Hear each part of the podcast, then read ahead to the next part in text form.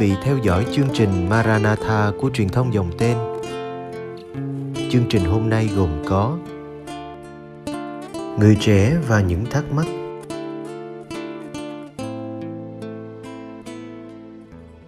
Bây giờ kính mời quý vị cùng đón xem chương trình.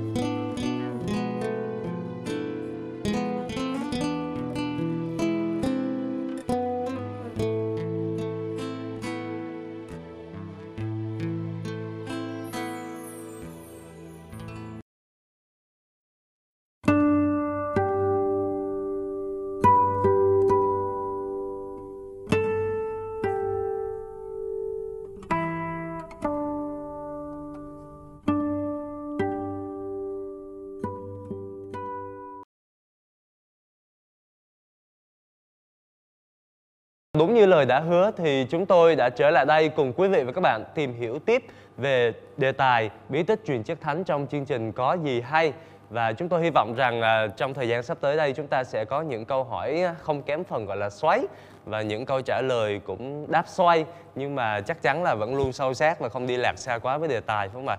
Và chúng ta vẫn hân hoan chào đón à, vị khách mời rất là thân thiện, dễ gần à, và rất là duyên dáng của chúng ta À, qua cách nói của ngài xin giới thiệu với quý vị và các bạn cha Nguyễn Cao Siêu đến từ dòng tên.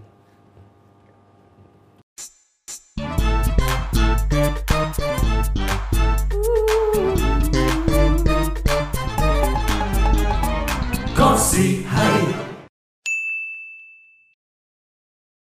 Thì con xin trở lại cái giây phút truyền chức thánh à, thì không biết là một linh mục mà trước khi à, một ứng viên linh mục ừ. mà có những cái điều bất xứng thì khi mà mình lỡ truyền chất thánh cho họ thì cái chất thánh nó có bị mất không cha và con cũng muốn hỏi thêm là đâu là những cái điều kiện khách quan để cho một ứng viên linh mục có thể à, được truyền chức như một linh mục chỉ nhắc lại là để một người được à, nhận chức thánh dù là phó tế yeah. Dạ. hay là chức nhỏ hơn yeah. Dạ. nữa như là giúp lễ đọc sách à, hay là linh mục hay là giám mục thì điều kiện thứ nhất là người người nam. Yeah. người nam không yeah. phải là trái với người bắc đâu vâng, người nam là đàn ông yeah. phải là đàn ông đấy à, và là người Kitô hữu đã được chịu phép rửa tội. Đã là người công giáo rồi. Và người ấy dĩ nhiên là đang sống độc thân. Chứ nếu lại đang có vợ chẳng hạn thì, thì thế là khó quá. Đang sống độc thân và cũng muốn sống tiếp tục như thế. Và muốn sống như thế với một ý hướng là để phục vụ cho Chúa và cho con người. Và dĩ nhiên những điều kiện khác thì không nói cũng biết. Phải học. Phải có học phải học đầy đủ phải hiểu biết đầy đủ để mà thi hành cái chức vụ của mình cho nó đúng thôi. Thì một người như thế đấy là những cái à, điều kiện. Còn à, luôn luôn có cái câu này tại lúc nãy đang nói về bất xứng. Luôn luôn trong lễ mà trong lễ uh, truyền chức thì luôn luôn nói kêu tên à, anh An Tôn à, Nguyễn Văn Tiến à, có mặt. Đấy thế thôi. Và cái người kêu tên là ai ta có thể là cha giám đốc chủ viện yeah. Dạ. hay là bề trên hay là một người cha trong nhà dòng gọi tên như thế và các à, ứng viên nó đứng trước như thế này ừ. và sau đó giám mục luôn luôn hỏi một ông mà ông đấy chịu trách nhiệm cha giám đốc chủ viện hay là cha bề trên giám tỉnh à, à, cha thấy à, mấy người này à, có xứng đáng không dạ. thì vị đã trả lời là đấy thưa cha sau khi chúng con đã xem xét bàn bạc hỏi ý kiến chúng con thấy họ xứng đáng yeah. Dạ. đấy thành ra cái độ xứng đáng cũng là là có yeah. Dạ. Ờ, dĩ nhiên là những cái gì mà quá khứ thì nó phải qua yeah. Dạ. vâng yeah. thành ra có yếu tố xứng đáng nữa yeah.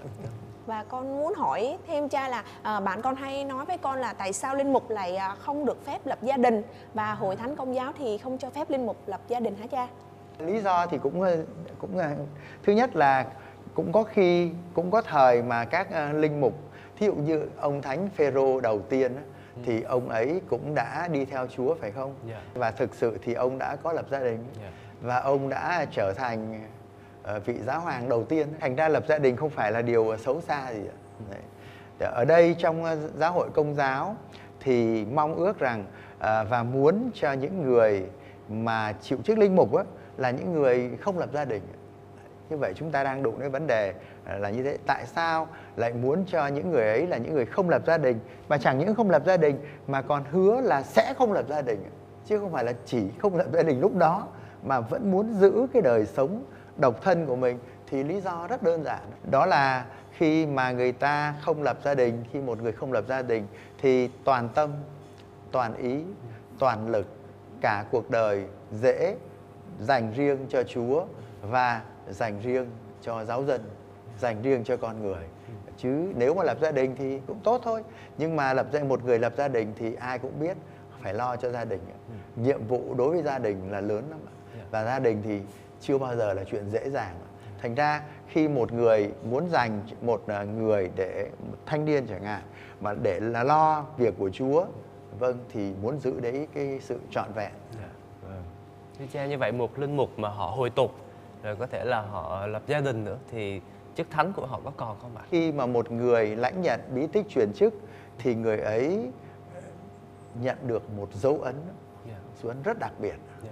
và dấu ấn ấy không đổi được không phai được và vì thế nên vị ấy là linh mục đời đời Dạ. mãi mãi là linh mục đấy. thành ra dù vị linh mục ấy có làm gì đi nữa thì cái dấu ấn đấy nó không có phai ạ Dạ. Và như thế khi linh mục mà hồi tục hay là gì thì chẳng qua là vị linh mục ấy không còn làm cái chức năng linh mục nữa. Dạ. không được phép làm nữa. Dạ. hay là không muốn làm không được làm nữa. Dạ. thế thôi. Chứ còn cái dấu ấn ấy vẫn còn. Và chính vì thế nên trong một trường hợp rất đặc biệt nguy cấp thì vị ấy cũng có thể làm được những điều mà bình thường không làm được. Là nếu một người à, mà gần chết và không thể tìm ra được bất cứ một linh mục nào. Để xưng tội Dạ. mà giả như vị linh mục ấy tuy đã hồi tục thì giáo hội bảo không vâng thành ra cái quyền đấy Dạ. trong những giây phút đặc biệt như thế lại có thể được sử dụng Dạ. bởi vì quyền lợi của con người Dạ. cứu rỗi con người là điều quan trọng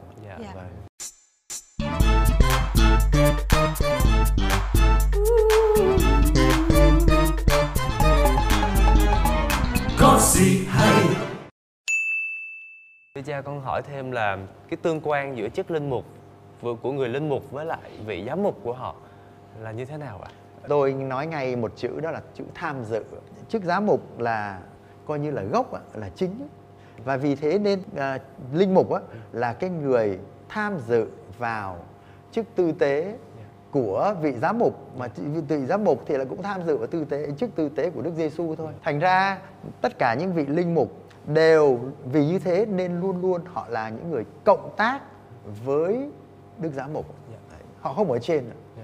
họ là người cộng tác và như các bạn biết là một à, giám mục thì lo cho cả một giáo phận rất lớn và trong giáo phận đó thì có rất nhiều nhà thờ thế thì ở đây chúng ta nhìn thấy ngay các vị linh mục chính là những người đức giám mục nhờ xin cộng tác với tôi xin giúp tôi lo cho giáo xứ này Dạ. lo giáo xứ kia giúp nhóm này giúp nhóm nọ việc này việc khác ở trong giáo phận thành ra luôn luôn là là cái người cộng tác và tôi nói ngay cái đẹp của đạo công giáo chính là chỗ có phẩm trật và trên dưới vâng thành ra linh mục là ở dưới quyền của một vị giám mục con có chấp nhận vâng phục đức giám mục của con không Dạ. Ừ.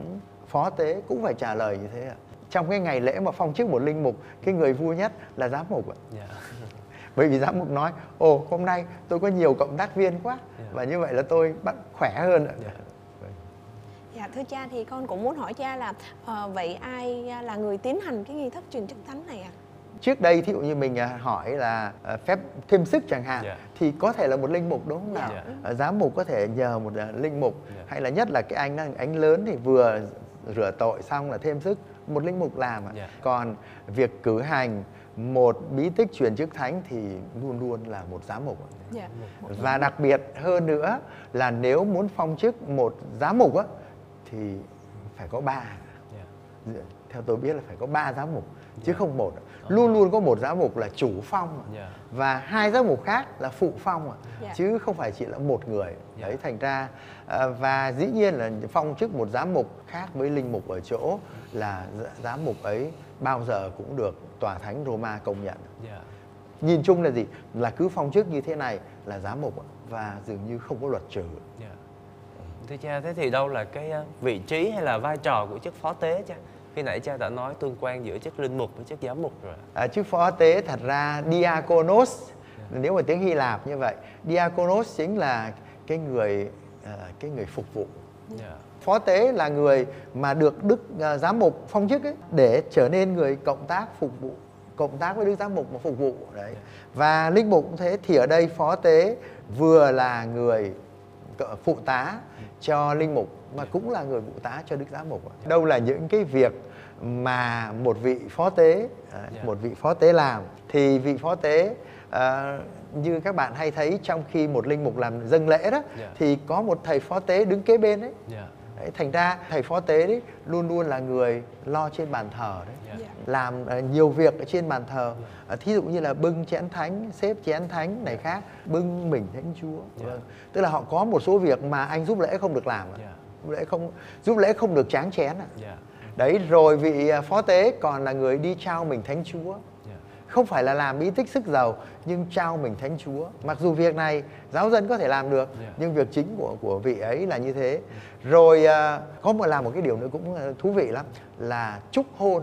À, tức là trong một đám cưới thì vị ấy được cử hành không phải cử hành thánh lễ đâu Yeah. mà cử hành cái nghi thức chúc hôn ạ. Yeah. đấy thế rồi à, nhất là một điều nữa mà tôi hồi xưa tôi khi tôi làm phó tế là tôi cũng thích là được chính thức giảng ở nhà thờ Dạ.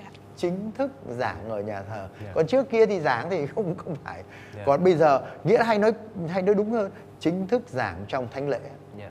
như thế khi một linh mục dâng lễ linh mục ấy có thể xin thầy phó tế hôm nay thầy chia sẻ lời Chúa nhé thầy bảo vâng con đây chị- có thể giảng và quyền được giảng là lớn lắm các bạn ạ, lớn lắm ạ. vâng là giảng lễ và có được phép chủ sự nghi lễ an táng Dạ. Vâng, an táng không phải thánh lễ an táng nghi thức an táng để đưa ra mộ Dạ. rồi vâng đấy. và nhất là ờ, trong cái ờ, truyền thống thì phó tế cũng là người làm cái việc bác ái Dạ. giúp đỡ những người nghèo đấy chính là nghề của phó tế Dạ. Dạ. Cảm